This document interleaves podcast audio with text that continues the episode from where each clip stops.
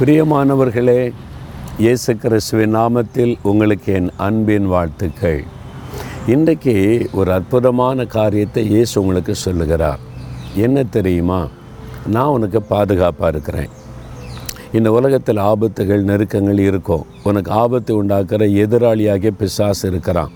அதனால தான் உனக்கு இந்த பிரச்சனை. அதனால தான் இந்த வீட்டுக்குள்ளே போராட்டம். அதனால தான் நீ செய்கிற காரியத்தில் இந்த குழப்பங்கள் பயங்கள் நெருக்கம். அதுக்கெல்லாம் காரணம் உங்கள் வீட்டில் யாரோ நீ பார்க்குறீங்களா வேலை செய்கிற இடத்துல மேல் அதிகாரின்னு நினைக்கிறீங்களா? யாரோ ஒரு மனிதனால் நினைக்கிறீங்களா? இல்லை இல்லை இல்லை. எதிராளியாகிய பிசாசு கண்ணுக்கு தெரியாத எதிராளி மனிதர்களை தூண்டுவான். அவன் வந்து உங்களுக்கு விரோதமாக பல திட்டங்களை செய்வான். உங்களை தாக்கிடலான்னு நினைப்பான். நோயை கொண்டு வர நினைப்பான். இதெல்லாம் அவன் கொண்டு வருகிற காரியம்.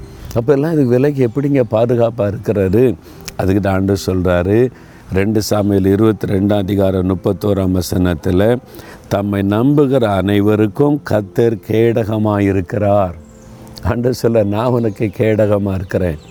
அந்த காலத்தில் யுத்தம் பண்ணும்போது கேடகம் கையில் வச்சுருப்பாங்க பார்த்துருக்கீங்களா?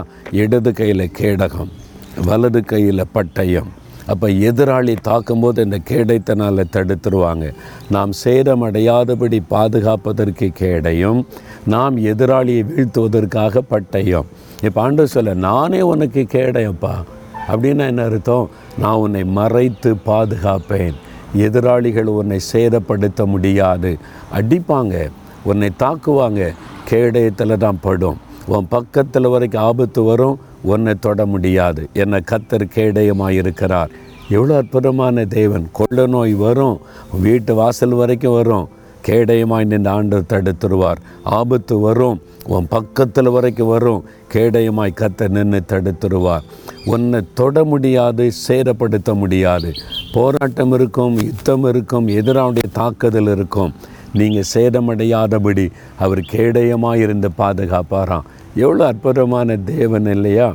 நீங்கள் எதுக்கு பயப்படணும்? நீங்கள் சொல்லுங்கள் கத்தர் என் கேடகமாக இருக்கிறார் அவர் எனக்கு எந்த ஆபத்து வராமல் பாதுகாப்பார் என் ஆண்டவரை துணிங்க நல்ல ஸ்தோத்திரம் பண்ணுங்க. அவரே கேடயமாக இருக்கும்போது அவரை தாண்டி தானே எல்லாமே வர முடியும். எது உங்களை சேதப்படுத்த முடியும்? ஒன்றுக்கும் பயப்படாதுங்க. இயேசு என் கேடயமாக இருக்கிறான்னு விசுவாசத்தோடு தினம் அறிக்கையிடுங்க. எத்தனையோ ஆபத்து பிரச்சனை நெருக்கம் எனக்கு வர்றது உங்களுக்கே தெரியும். அதுக்கு மத்தியில் நான் எப்படி சேஃபாக இருக்கிறேன்? எப்படி சந்தோஷமாக இருக்கிறேன்? ஆண்டவர் எனக்கு கேடயமாக இருக்கிறார். பக்க வரைக்கும் தாக்குதல் வரும். என்னை அழிச்சிடணுன்ற மாதிரி வரும். அவர் கேடயமாய் தடுத்து ஆட்கொள்ளுவார். தொட முடியாது. அதுதான் இயேசு. அதுக்கு தான் ஆண்டவர். தகப்பனே எனக்கு கேடயமாக நீங்கள் இருக்கிறீங்க. எந்த ஆபத்து என்னை தொடாது.